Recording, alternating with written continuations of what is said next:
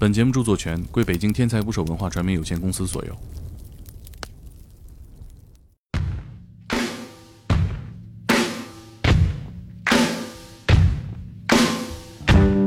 大家好，我是打捞职业故事的猛哥。新兴职业是天才捕手 FM 出品的系列对谈播客，我们关注所有新出现的职业中最热门的、最赚钱的，由我来找到这些从业者，讲讲故事，算算账，到底能挣多少钱。通过对谈和分享，起到帮大家启发思路、避开风险的目的。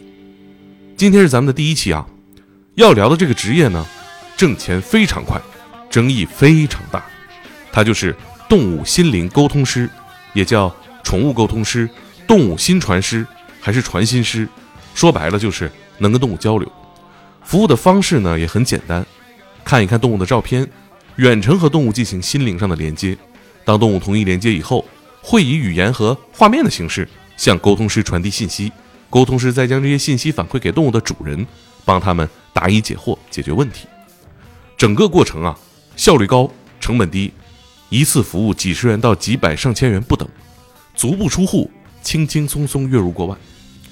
但是涉猎广泛的你一定发现了，这跟出马仙请神上身的流程类似，区别就是出马仙连的是人类鬼魂，沟通师连接的是动物或者动物鬼魂。当然了，鬼魂和动物都不会说人话，所以翻译的对不对，我们也很难考证。那动物心灵沟通师这个职业是骗人的吗？我们一起听听从业者是怎么说的。今天的嘉宾是应桃，从业三年，沟通了六百个不同的小动物，其中除了常见的宠物猫狗，也有马、兔子、乌龟这些小众的宠物。他服务一次啊，大约是五百元。目前在成都。已经是个能带学生的成熟沟通师了。有一次，他连接到一只狗，据他介绍，当时他难受极了，浑身发抖。他感觉到狗一直在对他说：“我来自地狱。”于是他问狗的主人：“这只狗是什么来头？”主人说：“这是他刚领养一周的比格犬，在到他家之前，它是一只实验犬，吃过很多药。”应桃跟我说：“像这样被验证的案例呢，他还有不少。”并给我发过很多和客户的聊天截图，我想他下意识也想证明这些不被看见的沟通是存在的。不管有多少沟通的内容最终能被验证，动物心灵沟通师这个职业已经存在了。他们在质疑声中服务了成千上万个有动物的家庭。听完我们的对谈节目，你会有自己的判断。我们一起来听节目吧。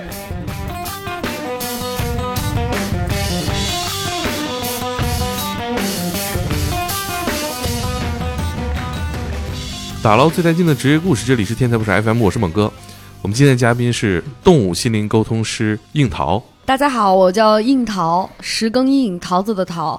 呃，我是一个动物心灵沟通师啊，已经从业了三年左右了，也是一个动物宠物呃宠物摄影师，然后从业了七年左右，有点紧张。没事没事，挺好。那你那个有没有做过一些数字上的统计啊？比如类似于你从业年限啊，你有没有统计过沟通过多少动物啊？呃，直到今天为止的话，应该是不低于六百家。六百家就是六百个客户。对，六六百只动物以上啊。然后有个别的动物是不停的在沟通的，比如说定期几个月会和他的动物沟通一次，然后他也会是我的终身客户，终身就是我会沟通到他狗离世的那一刻。哦。你可以给我们名词解释一下吗？就是具体是帮人解决啥问题的？嗯，现在这个动物沟通师，我觉得它的定义是很很模糊的。哦，我我的理解是很模糊，因为它除了可以叫动物心灵沟通师，也可以叫动物传心师或者什么动物沟通师。其实是通过看动物的照片，都说是眼睛是心灵的窗户，看眼睛的照片，然后呢会获取到动物给我们的一些信息，有可能是画面，有可能是语言，再或者是一些声音，呃影像，或者是一些具象的，或者是一种感受和情绪，然后传递给主人。通常主人要么是带着问题来找沟通师的，要么就是带着好奇来找沟通师的，基本上是这样子。解决人和动物沟通的问题，对对是这样的。你们可以去帮动物发声。我对我们是动物的呃 translator，对翻译机器一样的一个存在。哦，那等于你们也呃呃也能替人向动物表达吗？还是说单向接收动物？会表达，会表达。但是这个状态就好像我妈告诉我你不要熬夜了，但是我不听。啊，这是明白。对你告诉这个狗，呃，或者这只猫咪、这只狗，你不要乱尿了，不要再去吃茶几上的东西了，但是我不听，就是这个状态。保证能转达，但是不保证它能听。对对对对对对对。明白。嗯、那大家听说这个职业的时候，一般会好奇什么问题？比如说，不是你们的客户，像我像我这样感觉有意思的，过来问一问的。他们会好奇的部分，他们不会讲出来，他们会在心里面打鼓说假的吧。嗯嗯，但是有一部分会放下这一部分偏见，尝试信任我，可以沟通的时候，那么效果是很好的。我现在我看到，因为现在那个抖音、小红书有很多这样的段子啊，嗯整个服务的过程会截图发出来。我第一反应，钱现在这么好挣了吗？都 对他们有有些人说，这个动物沟通师有点像，哎呀，给人算命，然后现在开始给狗嗯和猫啊、动物也开始算命了。但实际上，感受过的人并不会把这个东西叫做算命的一个状态，嗯因为。呃以我自己的工作经验来说，嗯、我自己有一个很小的故事，是我在后面的做沟通中着重练习的一个点，是我之前做了一个大概九岁的一只小狗，呃，做完做完这个沟通的一阵子时间后，因为主人也并没有问身体的情况，所以我也不会去问动物身体的情况。我实际上这个状态是在沟通过程中我忽略的，但是过了一段时间之后，主人跟我说他的狗有很严重的白内障，然后接近失明的状态，然后走路可能会。东创西创的一个状态，然后他看到也很焦虑、很心痛，然后动物的状态也非常不好。从那个之后，我就会觉得可能没有感受到动物的身体状状况是我自己的一个失误，所以在后面的沟通中，我会非常第一时间先去感受动物的身体状况。这也是最初我跟猛哥你就是发一些聊天记录，有很多是和身体相关的一些内容，比如说哪里疼痛。我觉得其实还是有点诡异，因为这个疼痛会映射在我的身上，啊，你会有感觉。对我会有很强烈的感觉。嗯，我们后面讲一讲这个过程哈，嗯详细聊聊，因为我很多职业他面对的是无法证明的部分嘛，无法向这个职业以外的人证明。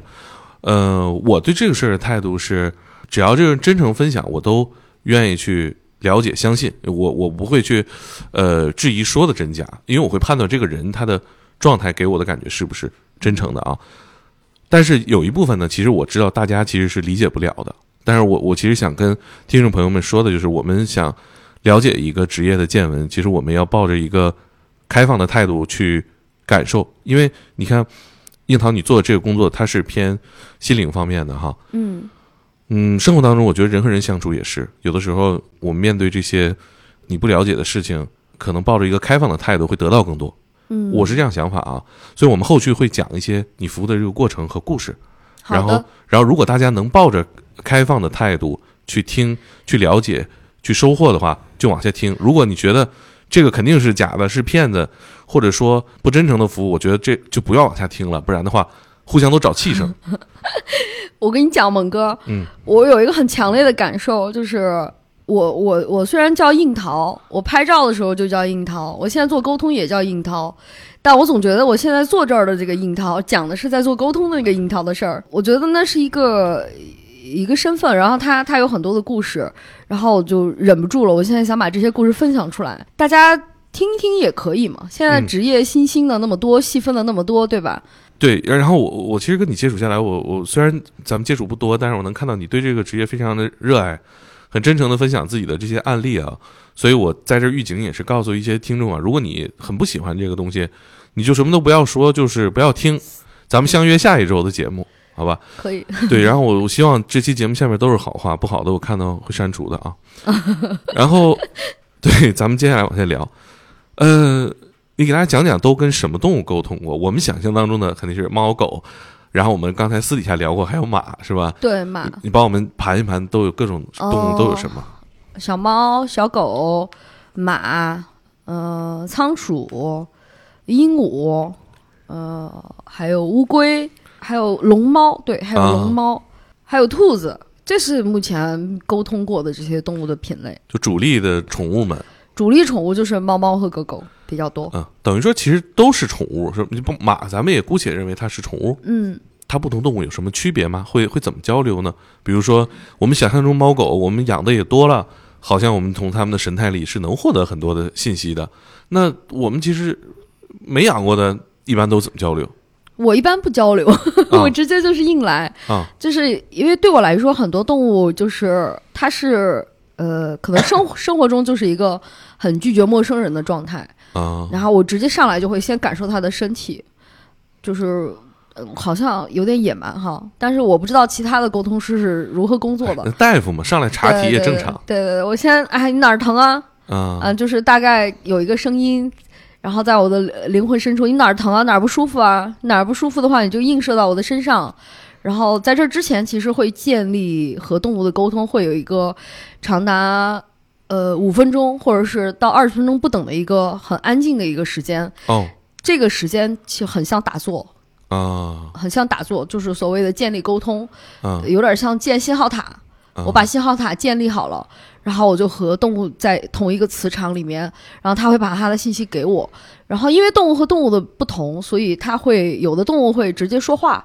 我做过一个小柯基，然后它很活泼，很跳跃，它直接跟我讲的就是，他说我就跳，我就跳，我就跳，上来就连说三遍。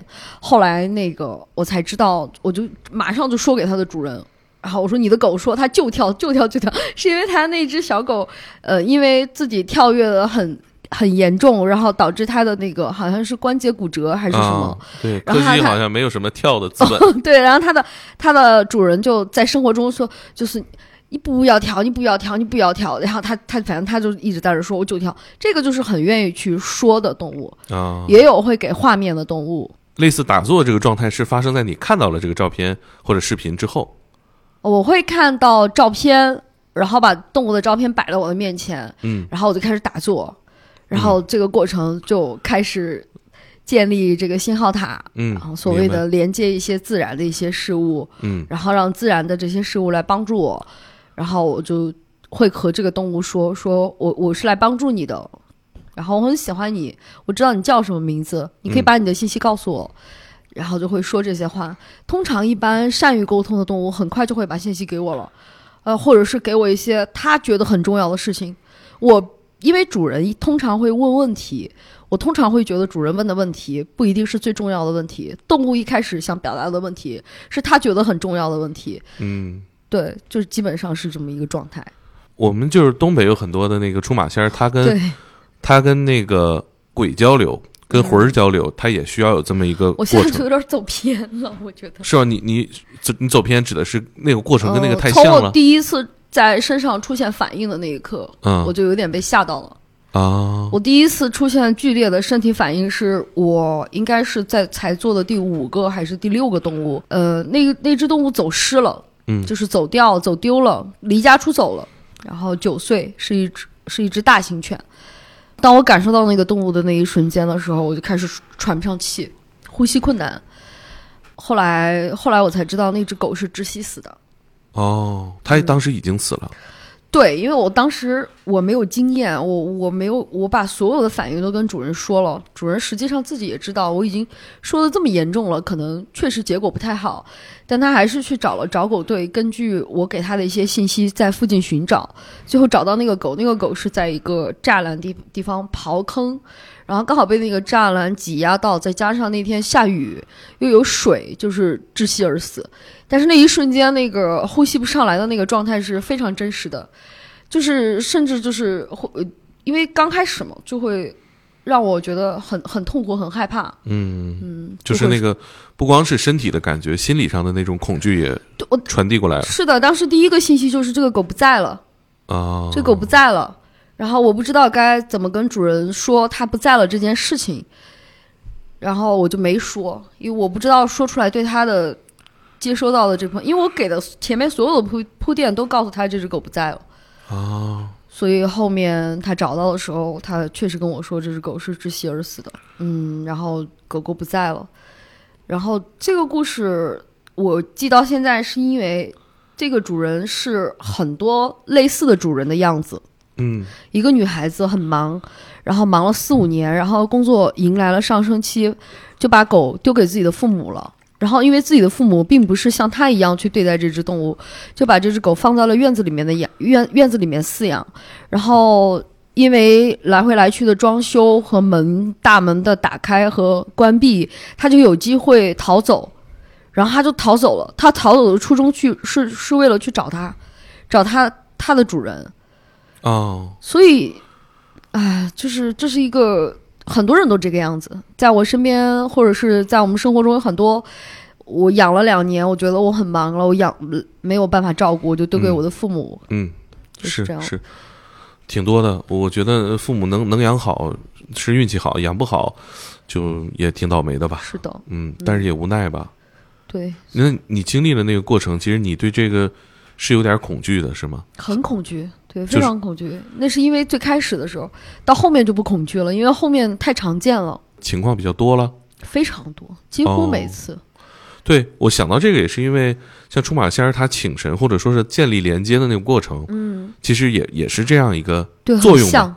对，然后可能会有一些诱发的呃行为，比如说有的是猛抽烟，就在我们付费节目里面讲过哈，汪汪汪汪连抽两根儿。嗯，就一口气，然后呢，有的是喝高度酒，咚咚咚咚酒灌下去，它都有个过程。那你们这个过程是怎么达到的呢？你是说如何做到？对，建立连接需要一个仪式或者是一个方法吗？应该叫思考吧，就是因为我们在学习这个。建立沟通的时候是会和树木进行连接，和天空进行连接，就是会连接大自然的东西，会甚至想象自己成为一只动物。这是最初的一个练习的这个状态。我一直觉得动物沟通的这个感受其实特别像开车。哦，你说它是一个技术活儿，它确实是一个技术活儿。就像有些人开车就有天赋，有些人开车就没有天赋。我在我的感受里面，意识会比。可能存在的那部分更重要一点，就是意识会决定你的存在。刚才我们私底下聊，你也讲到了，你过去看待这个职业也是觉得这是什么呀？这肯定很扯，是吧？然后到你接触到这个，然后慢慢从事这个职业。呃，以你现在的这个经历，你在看待出马仙儿啊，或者是这些请神上身的这些萨满啊，你你你有变化吗？就看待这个职业？有啊，我我觉得我在等一个人。给我一些指引。你是你呢？你你更期待不只沟通于动物，也能沟通这个鬼魂，还是说，呃，你我遇到过鬼魂啊？是动物的鬼魂还是人的鬼魂？人的，就是我唯一一次。你是连接错了是吗？这个事情我到现在想起来，我都有 有一点，就是那是第一次，也是唯一一次。然后我看到了形态，看到了脸，看到了状态。讲讲讲是怎么回事？呃，就是在。建立和动物做沟通的时候，会有一个时间的安静。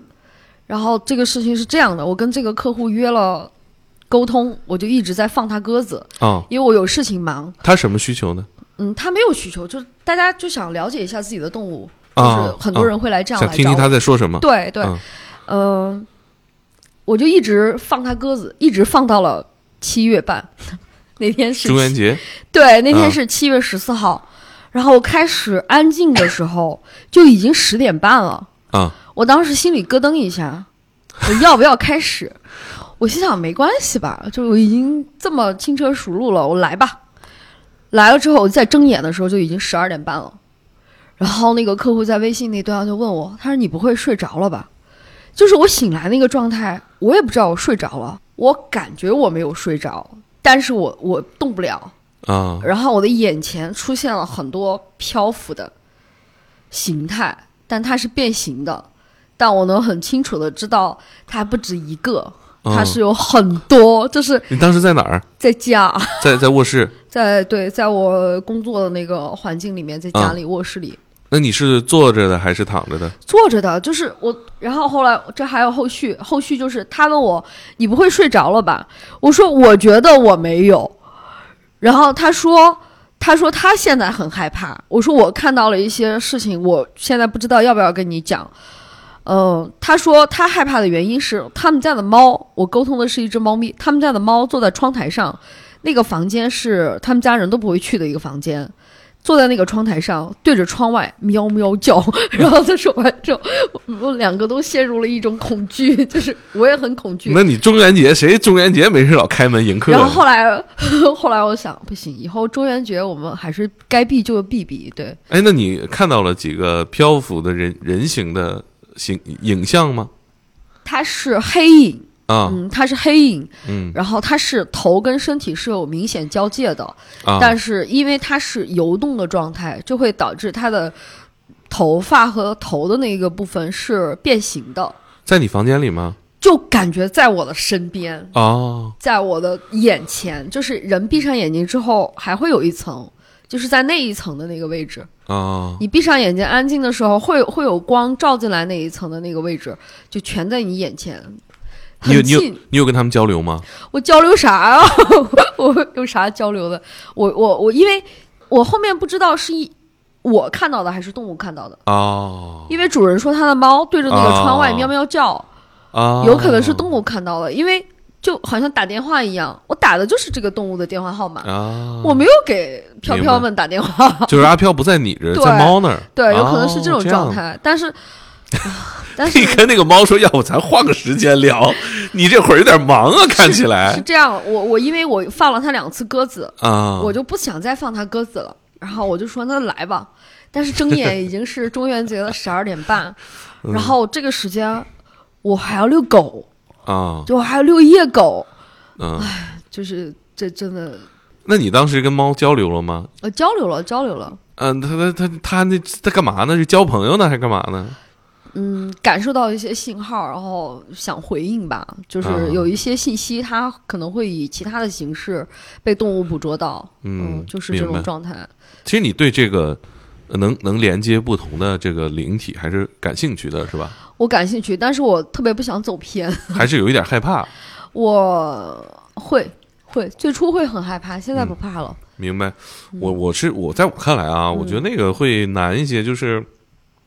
你很难得到那个现实的反馈，比如说，但是你连接动物的话，还是有很多现实的反馈的。比如你说你连接了，他说他喘不过气啊什么的，你是现实是能给你印证的。对对，很多很多，几乎就是很多印证。啊，可以讲两个吗？你觉得你也觉得非常神奇的？哦，有一次就是身体吧，身体这块也是沟通一只猫，然后它沟通的过程是。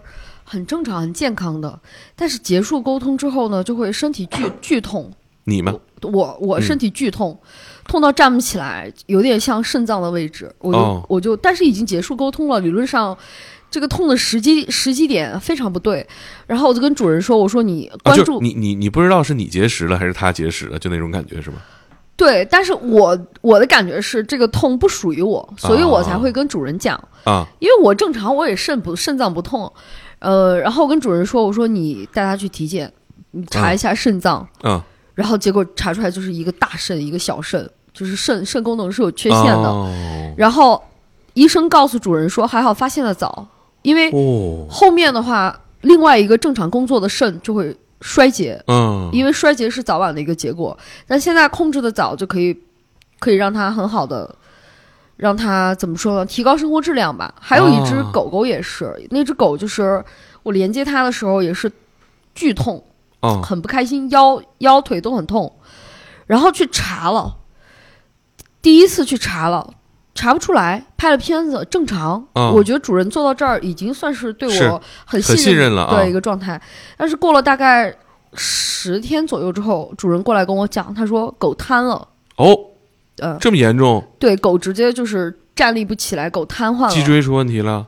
对，就是后来再去换了一家医院去查哈，得了一个很小众的和脊柱相关的病，因为法斗本身确实有这个脊柱的问题，先天基因有缺陷。对对对，但是第一次去拍片子也证明了髋关节是没有问题的。嗯，所以这个东西在后面很多都会被印证，还有一些印证也很有趣，是离世沟通的动物。我曾经做过一个很小的一个泰迪，它离世了，然后应该是离世没有几天吧，离世大概两三天。呃，还是一周，我忘了。主人过来找我，嗯，他们家是有两只狗、两只猫的。然后猫猫其实是有一点放养的状态，因为他们家好像有院子。然后那个狗当时离世了，然后那个动物跟我讲，他说他想变成一只猫。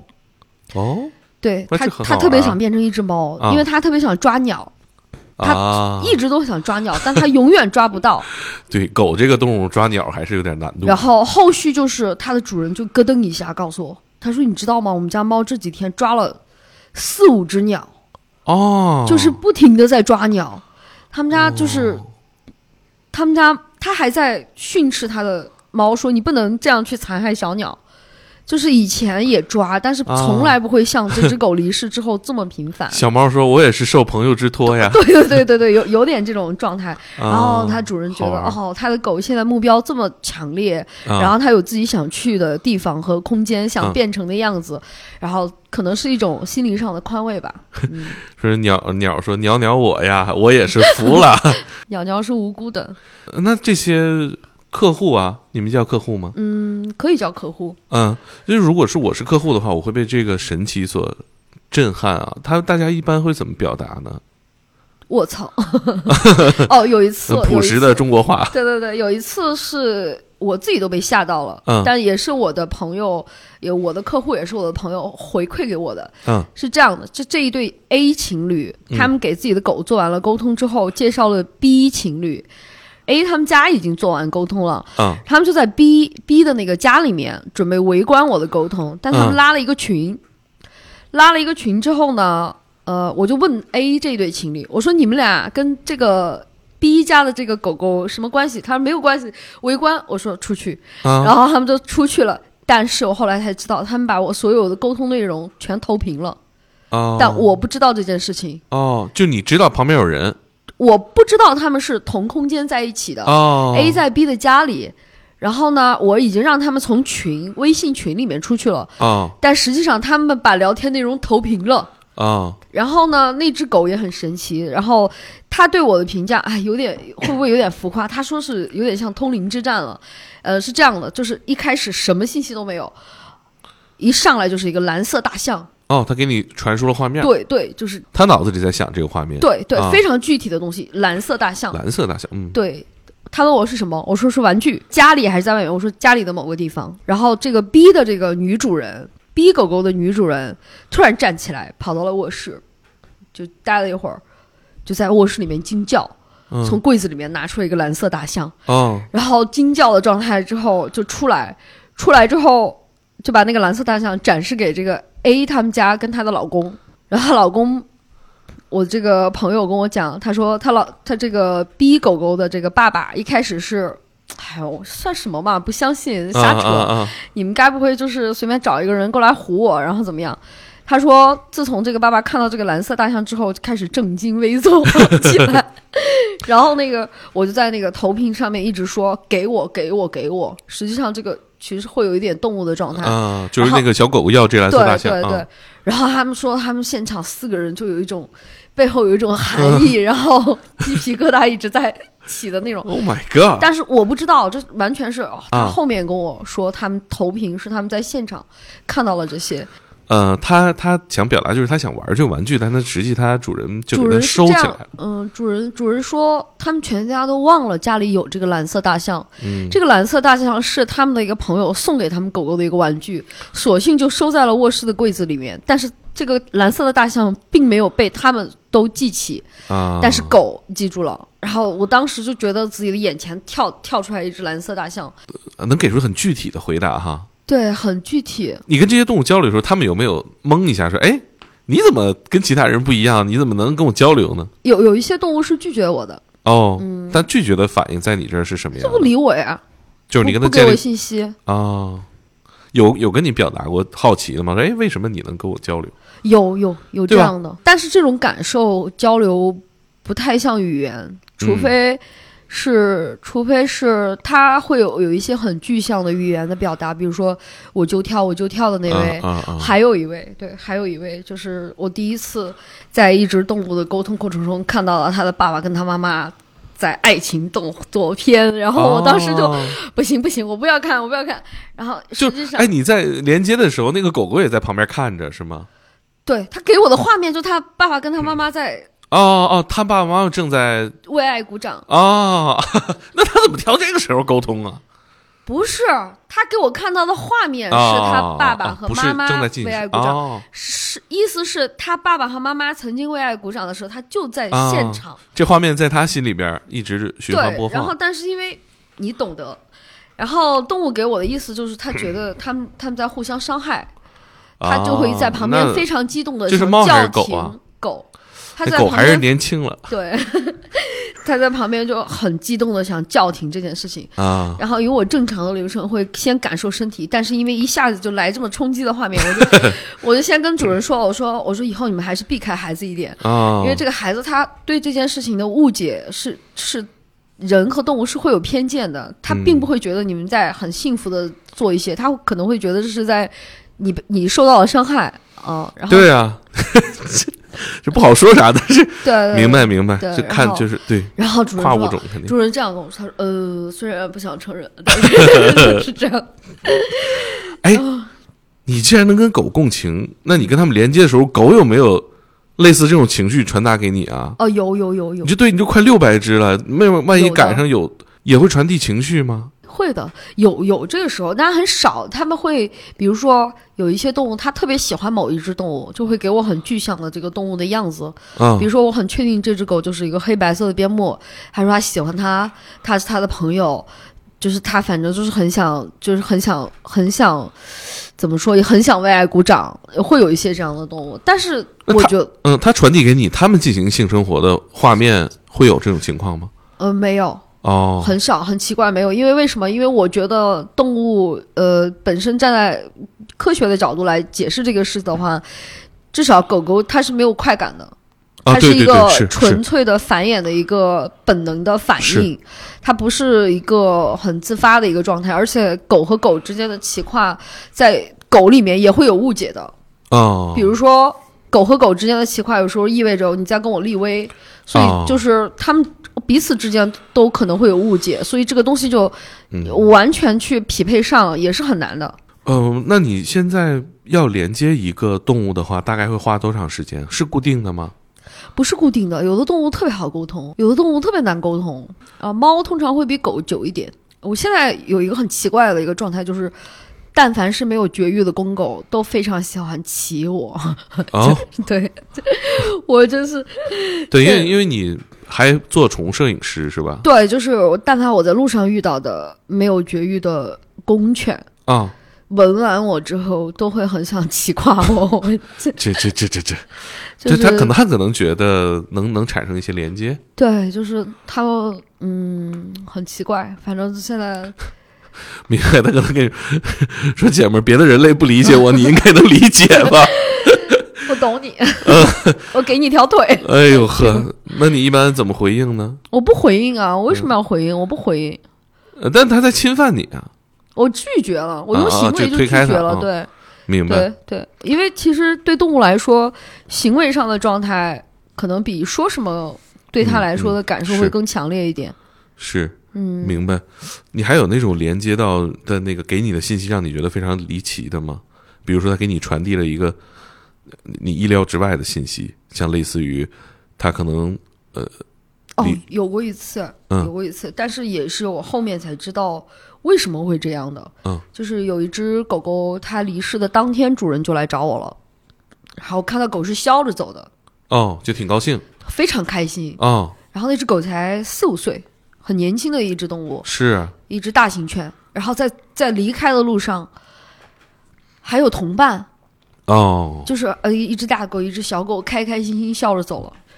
然后后来我通过认识这只狗主人的朋友的嘴巴里才知道，这只狗生前主人对它非常不好哦，非常非常不好，就是那种可能很习惯性的打骂，因为调皮嘛，呃，年龄小又很调皮，很习惯性的打骂，然后吃很糟糕的食物，很糟糕的河北粮。虽然我是虽然我是河北人，然后。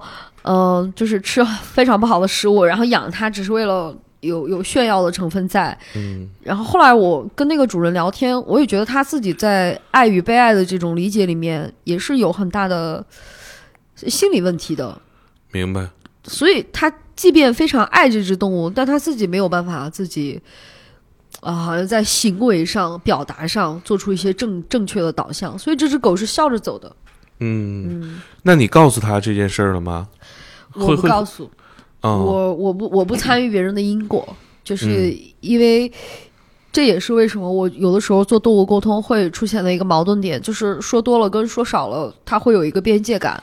嗯就是我可以戳破你你你的问题，但是你能接受或不能接受，我只把这个事情给你表达出来，我把动物给我的信息告诉你就可以了，嗯你，剩下自己感受吧。那像这样的服务一般多少钱一次？有标准吗？呃，我现在是接近五百左右一次，但是我其他人可能从几十到上千是不等的，那这行业里边大家会交流或者会评级吗？好像不太会，是吧？我觉得挺难的。嗯，那你像咱们的大仙儿也就是口口传播，就口碑吧。对，口碑就是靠口碑 测口碑。对，那你们会行业内同行会会交流吗？认识吗？呃，我只认识和我一起同期的一些同学，嗯但是坚持到现在这么频繁、这么高频和一直在做的，应该是我身边是只有我了。哦，嗯，那你可以讲讲你这个转变的过程吗？是如何接触到这和学习的？怎么踏入这个职业的？那个思考和行动的过程？嗯，一开始只是好奇去学了，学了之后呢，在课上练习的时候，呃，有八个人，然后两个人在第一次做确定性练习的时候，类似就是我知道答案，我只需要让你去选择答案，靠直觉，然后我全对了。理论上可能确实有一点天赋还是什么，因为我自己在做动物沟通之后，我就想起来，我可能三岁左右做过了一个梦，我梦到一只猫在跟我讲话，哦他在说普通话，就是很奇怪的一个梦。我我 跟很多河河北人，普通话好是吧？对对对，我跟很多人讲过，我说我后面突然想起来，我做过这样的一个梦，哎，跟你说什么还记得吗？忘了。就是学好普通话。对对嗯对，然后后面我又考了普通话证儿。嗨，我我觉得肯定是这种心灵类的工作啊，对，肯定是很挑天分的。对然后后面去学了之后，我自己很好奇，嗯，你最开始听说这个职业的时候是怎么看待这职业？骗子。然后我还付费去学他，嗯骗人的吧？我先学学看吧。嗯，就这样。呃，那在哪儿找到这样的学习的机会或者说培训呢？哦，在北京其实是有一个的，在国外这方面的课程是很多的，哦，他们甚至是呃非常非常呃流程化、具体化，就是。很专业的一个东西。然后慢慢到了香港跟台湾这边，应该是差不多也就是这两年，然后大陆就是我们这边内地就会越来越多。嗯然后我自己的话，是因为我直接是朋友介绍的那个老师，我就跟着他去学。嗯，嗯，哎，这学费方面透露吗？学费啊，学费这可以透露啊。北京的这个我理解，我之前咨询过北京的这个，我想嗯进修一下。后来我问了一下，价格大概在两千多，是线上课。哦，然后呃我去学的那个大概在五千左右的那一档，然后厦门好像还有一个机构是一万多，明白。哦，那个时间会更长。分档是对不同的就是基础的人的分档吗？是他们教的方法。嗯嗯，像北京的那个就是纯线上课，哦，上两天，可能对他来说他的成本投入也不需要那么高。明白。然后我的哦那个是因为我还是跑到西安去学的，因为啊老师刚好在西安开班儿，嗯，挺有趣的也。对，很有趣。所以我现在做动物沟通时间长了，很多的状态跟动物就是会有一点越来越像的状态，嗯，比如有一些后遗症吧。我现在如果要地震的话，嗯我就会有强烈的颅鸣、哦颅内冥想，哦，然后会翻来覆去睡不着，然后我第二天醒来一看，哦，地震，然后哦这种状态已经发生了可能七八次，可能嗯前几次的时候是不自知的，但是后面就是在自己安静的时候突然开始卢鸣，嗯，然后我就脑子里会想，不会要地震吧？你醒了，发现你两个狗也醒在看着，哟，你也醒了，怎么着？你也听见了？我的狗很很安全，哎，你你连过自己的宠物吗？嗯要连。啊，有有一次有一次连，然后他跟我讲，就是类似，不是自己跟自己的动物的那个倒不太像连，就是就因为那种你你了解他的几乎他的那个客观生活的全部了。对，就是一种超直觉的判断，就比如说我的狗这一泡尿少了，嗯，走去医院嗯。一查，泥沙结晶，都还不是嗯结石，只是一种泥沙结晶。就是一种非常直觉的判断，就是你不需要去跟他沟通了，你就知道他这一刻好像不太对。明白。就好像就好像算命，你也不会给自己另一半算，因为他他每天干嘛了，你你知道不少，对对对可能是一个就是主观判断对，我是不会去沟通朋友的狗，啊。我认识的动物，就是我那为什么呢？可能你也不了解他呀。我太熟了，就是这他在我面前，我有一次去我朋友家做客，然后他们家是一只小柯基，趴在沙发上一动不动，很乖巧。嗯然后他那只动物很爱我的，它嗯每一次去，它都会像呃呃，就是牧牛一样咬我的裤脚，咬咬得我叽叽叫，然后它就很兴奋。它越咬我越我越叫，它越兴奋。然后那天它就在沙发那儿，我说它要窝尿，他妈妈说它才窝没很久啊，嗯刚窝了没好久啊。然后他我说他要窝尿，说完之后，他马上下了沙发，就在旁边窝了很大一把尿，嗯 就是就是类似就是我说我要喝水，然后马上就去喝的那个反应，嗯，很及时。明白了，是不是？其实你你的这个规则定的是因为你对他有一定的了解，对，你就不能去我要发挥我的功力的时候，就不能带着一些哦主观的情感。就是嗯为什么我有的时候我自己的动物也我也会希望有好的沟通师来帮我沟通，就是这个哦状态。是有点像什么呢？自己的刀削不了自己的把儿，对，自己的孩子也得有自己的老师。对，他还就是我本身也是一个比较焦虑的一个家长，像我来北京录节目，把他们两个寄养，哦，他们两个很大，七十斤，然后八十斤的，他们两个很怂，就是我也是一个很焦虑的家长，我就觉得啊，我的小狗好可怜啊，嗯。我没有妈妈了，嗯。或者是我没有在身边陪伴他们，然后我就自己孤零零的过了，就是什么，就是昨天。昨天就是，如果过圣诞的话，那昨天就是平安夜嘛。然后我就嗯自己在家里面想我的小狗，哦，就是我也会很情绪化，嗯，但是我做了这么久沟通，我只掉过两次眼泪。哦，是因为什么？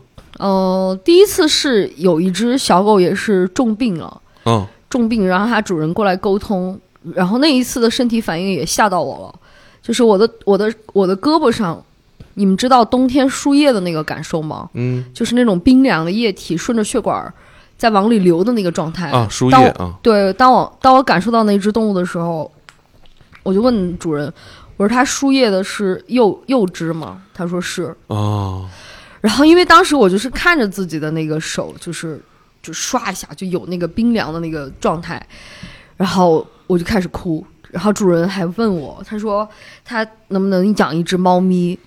你站在动物的角度，它都快死掉了，嗯然后你告诉他，我要再养一另外一只动物。嗯哇、然后我就在那开始哭，狂风暴雨的哭，因为我觉得是好委屈啊，嗯就是这种，呃，主人也知道你可能不行了，或者是你的生活质量也不会太高了，嗯，但是我希望我我又有其他的陪伴，然后我现在要告通知你，我再养一只猫，这这太早点儿。对，然后我觉得，就我觉得这这你就是人，你也不能换人换的这么早啊。然后我坐那儿哭，然后我的狗就过来。站起来，就就嗯扒着那个沙发，就开始开始安抚我。嗯然后还有一次是林中的一只动物金毛，然后我那只金毛，嗯，也是，就是我一直在跟主人说，我说他觉得自己要不行了，嗯要不行了，要不行了，然后就是一直说，但是实际上他会带着一些疑惑的状态来跟我沟通的，所以他不信我，他也不相信我，嗯，然后嗯、结束沟通之后呢，他就去问医生了，医生告诉他狗的状态还可以，嗯。然后我早上第二，然后我从结束沟通之后我就开始头痛，嗯。就是那种吃药都压不住的头痛，就是嗯。我今年做了很多临终动物之后都会有头痛的状态，呃，痛到第二天中午的时候，推荐他来找我做沟通的那个主人告诉我这只狗走了，哦然后我就问那个主人，那个主人说大概四点多的时候他在睡觉，医院联系他说你的狗要不行了，他拐个弯儿就能到医院看到自己的动物了，然后那个狗咽气了。嗯。然后我就开始哭，我就开始发泄。嗯。这已经是结束沟通的第二天了，我我就真的好痛苦，好痛苦，好难过，就一边哭一边一边一边说，就是类似那种怎么怎么会这个样子，怎么会这样？但是哭完之后，我头不疼了。嗯，也是一种发泄。对我问问了一些我的朋友，他说，其实动物身上就是类似这种离世动物身上也也是会有一些死气的，就是可能一些不好的一些气息，然后这些气息也会，比如说我去沟通的时候，也会沾染到我的身上，沾染到我身上的时候呢，我自己肯定也会也会有一些反应。嗯，刚刚提到能沟通离世的，那离世很久的能沟通吗？可以沟通。我不知道你们就是你看过那个就是《一条狗的使命》没有？没有，我我现在我有点怕看这种电影，怕哭，就怕怕心里难过吧。那那我们肯定很很多听众是看过那个《一条狗的使命》的，嗯，其实是会有一点点像。然后比如说，呃，这只狗狗它离世了，它会带着今生的记忆，就是会选择一个新的皮肤，就像那个想。他想变成猫，是因为他单纯的就想抓那个鸟。他觉得他们家猫能抓到鸟，他抓不着。他这辈子执念。对，对他他会带着这个执念，带着一些记忆。我沟通过一只离世十年的动物，他当时就给我看到了一个白色大铁门，我就问他，我说这白色大铁门是你们原来家那个白色大铁门吗？嗯，他说就是。就是那个白色大铁门哦，就是它这些动物动物的这些记忆可能会消失一些，嗯，但是呢会留下一部分，就是会有一些，总会有一些碎片。我觉得和互联网有点像啊，反正你无论发了什么，你总会在这个茫茫的信息海中留下那么一点点碎片，然后被沟通师捕捉到。是，尤其是动物，它可能记的事儿也并不像人这么多。对对。有一些是思念，有一些是愧疚吧。我就遇到过愧疚的例子。嗯，那只狗狗是一只中华田园犬。中华田园犬其实性格就会天生比较敏感一些。然后它是在六岁的时候被主人在健康的情况下安乐了。哦，那就是不能养它了。对，因为它自己也是养了大概两年多，然后就丢给自己的父亲。嗯，然后自己的父亲可能有一些饲养的方法不太好。或者是不太适合这只动物，然后就导致它会有一些行为问题，它要咬人啊。然后呢，在这种情况下又送到了训犬学校，在中国的训犬学校里面，大部分很多是会施压的一个状态。嗯，在这一类敏感的动物的内心，如果你对我施压，我其实是会反抗更严重的。对对对，其实在我看来，打不打的这这区别都不是特别大啊，打肯定是不对的，但是那些行为训练很多也就是。施压换个程度啊，施压负向的一个训练，然后他就很严重了，严重到就是把家里的动人都有咬过，嗯，然后很严重，然后就会在六岁很健康的状态下就安乐了，嗯，就是这个会有一些很愧疚吧，也很想念，嗯，就是情感是很复杂的。大部分的主人希望能够建立沟通，且多次建立沟通，但是基本上离世动物的沟通，就在我的感受里就不要超过两次。不要去打扰他，他有新的生活了。你像那那次那个小狗给你什么反馈了吗？嗯，你说那个六岁的吗？对，它变成了一只非常强壮的，类似很像防暴犬一样的动物。哦，嗯，它已经转转世了。对，类似那种状态，因为它这是他的想法，他想变得更强大。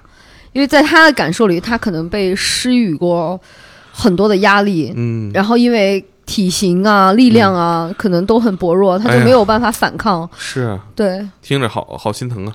对他一定会带着一些曾经的一些碎片跟执念，然后对他对抗暴力的方式就是我比你力量更强大。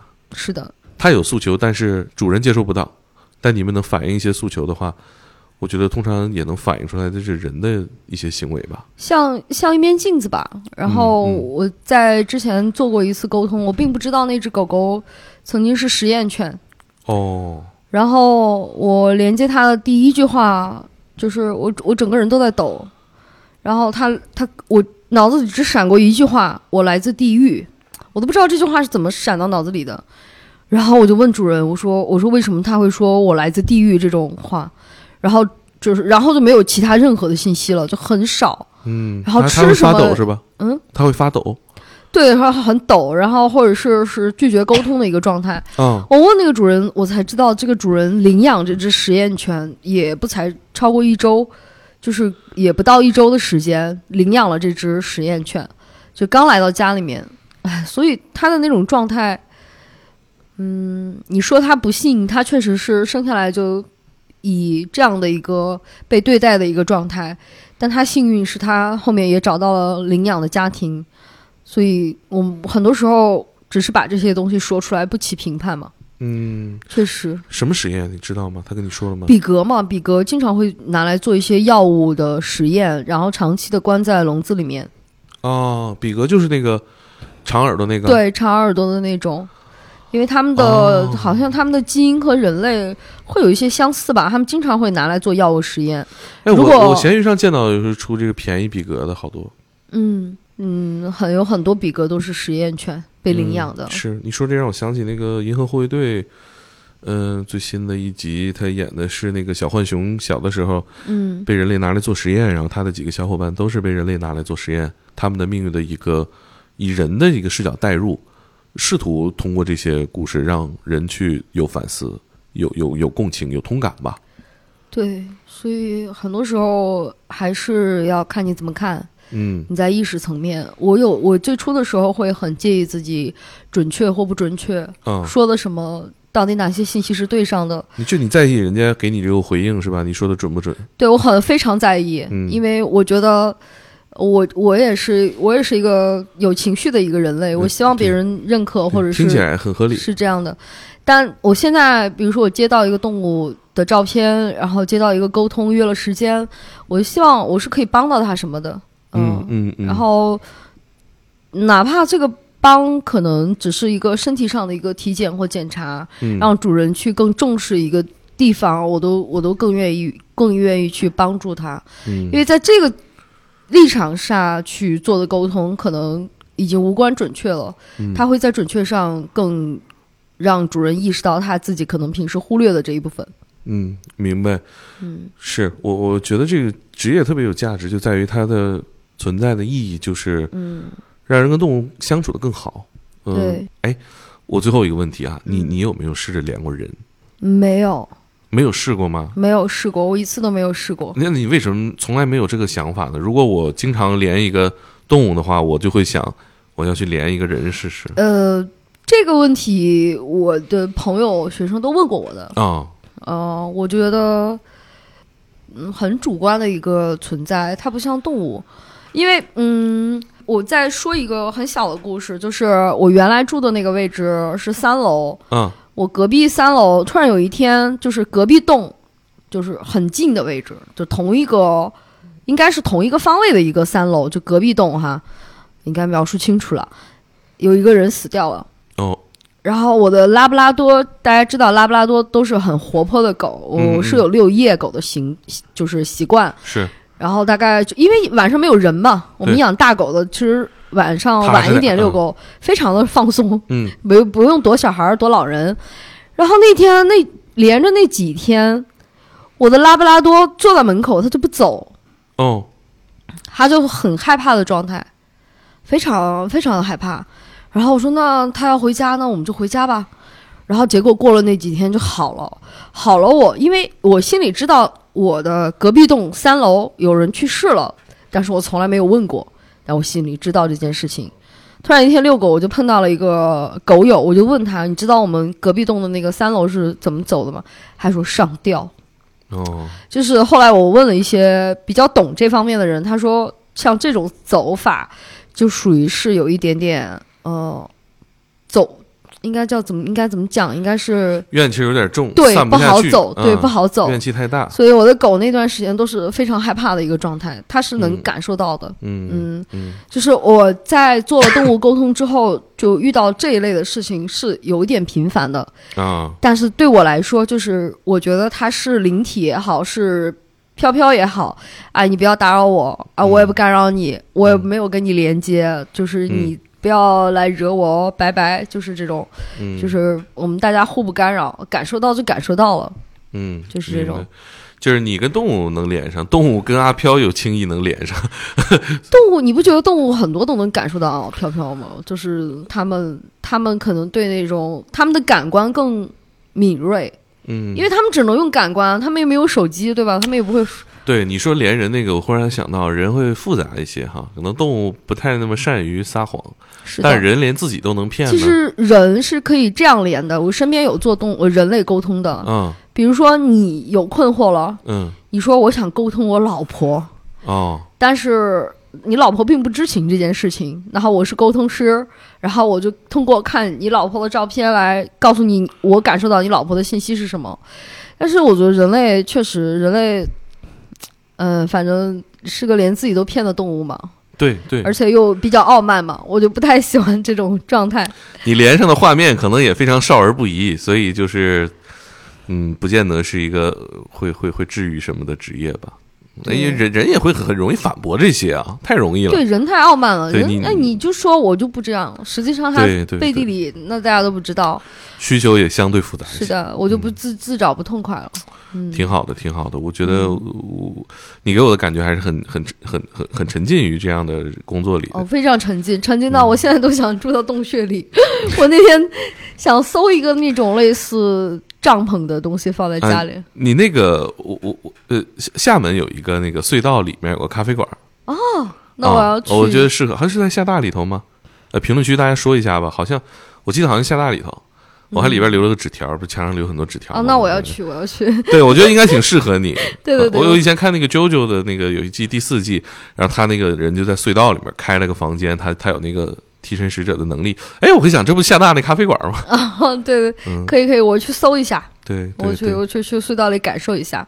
对太喜欢隧道了。对，他也就是不断召唤你嘛。我觉得你就给他落实了吧。对啊，就是宿命感嘛。我小的时候巨喜欢动物，我会我会把一群动物，什么蚂蚁、毛毛虫、啊，蜘蛛放在一个盆子里面，然后观察它们。然后就还有你这 养蛊呢，这是对，有有一点啊，有点像养嗯蛊，然后观察它们，最后就都死掉了。然后养死过可能几百只金鱼吧，然后还有什么蝌蚪啊什么的，还有什么螃蟹啊什么的，就养了很多很多。嗯，对，肯定还是因为喜欢才能会嗯，生活，还会跟他们靠近嘛。是这样的。嗯，有呃我们最后有推荐的，呃，书或者是影视吗？哦，可以看看那个《一条狗的使命》，大家看看电影吧。我给大家推荐本的使命书啊，那嗯那个书叫《所罗门王的指环》，它是一个动物学家写的。嗯那个书成书也有年头了，但它是动物学家他养很多东西在家里头，哦，那鸡鸭鹅什么的，让他观察那些动物的行为，然后他用拟人的方式去翻译这些动物的想法。嗯所罗门王指环这意思，我记得好像是说，以前有一个西方的王叫所罗门，他有一个指环，他戴上之后能跟动物说话，好像这么个意思啊。还有就是，呃，有个电影叫《战马》，嗯就是小的时候就有，但是后前几年、前些年十十年前翻拍了吧，好像是斯皮尔伯格拍的。他讲的是一匹马从一个农村的家里边，然后参加了哦，战争那个那个我知道，啊，然后讲解。对，然后那个在抖音上看过是吧？小帅养了一匹马，最后又回到了小帅家里。那个那个应该是那个故事，那个故事有点感人。对对对，它是根据童话改编的。我印象里，小的是很小时候就看过一个电视剧版还是什么，就是它其实里边呃也是缘分非常奇妙吧。有的时候就是可能因为小的时候看了这些东西，就是让我们相信动物跟人也能产生这种超越普通人和人的这种缘分。是这样的，一定会的。嗯，嗯，好，那我们今天就聊到这儿吧。好，谢谢大家。，对，然后大家对樱桃有需求，到哪儿去找你呢？我现在有个抖音了，但是那个可以把抖音写在那个评论吗？还是你说一下名字吧，大家好搜一点那个叫那个字不太好搜出来，叫莲心樱桃，嗯、它叫莲心樱桃，大家可以去搜嘛，搜樱桃能搜到的。行，那就那就抖音搜樱桃联好系吧。对对抖音嗯因为我确实没有怎么发那个故事这些，因为我、我觉得自己有点不太好把握这个尺度。嗯，然后。嗯，确实我们今天讲了很多，可能都有一点点，在我的感受里，是我开始做的时候没有预期到会是现在这个状态的。嗯嗯嗯好吧，那我觉得大家如果有这个需求，呃，可能会有这个缘分啊。嗯，这个樱桃也帮你们联络联络。可以可以。嗯，行，那我们这期就聊到这儿，好，谢谢大家，再谢见，谢，拜拜。拜拜。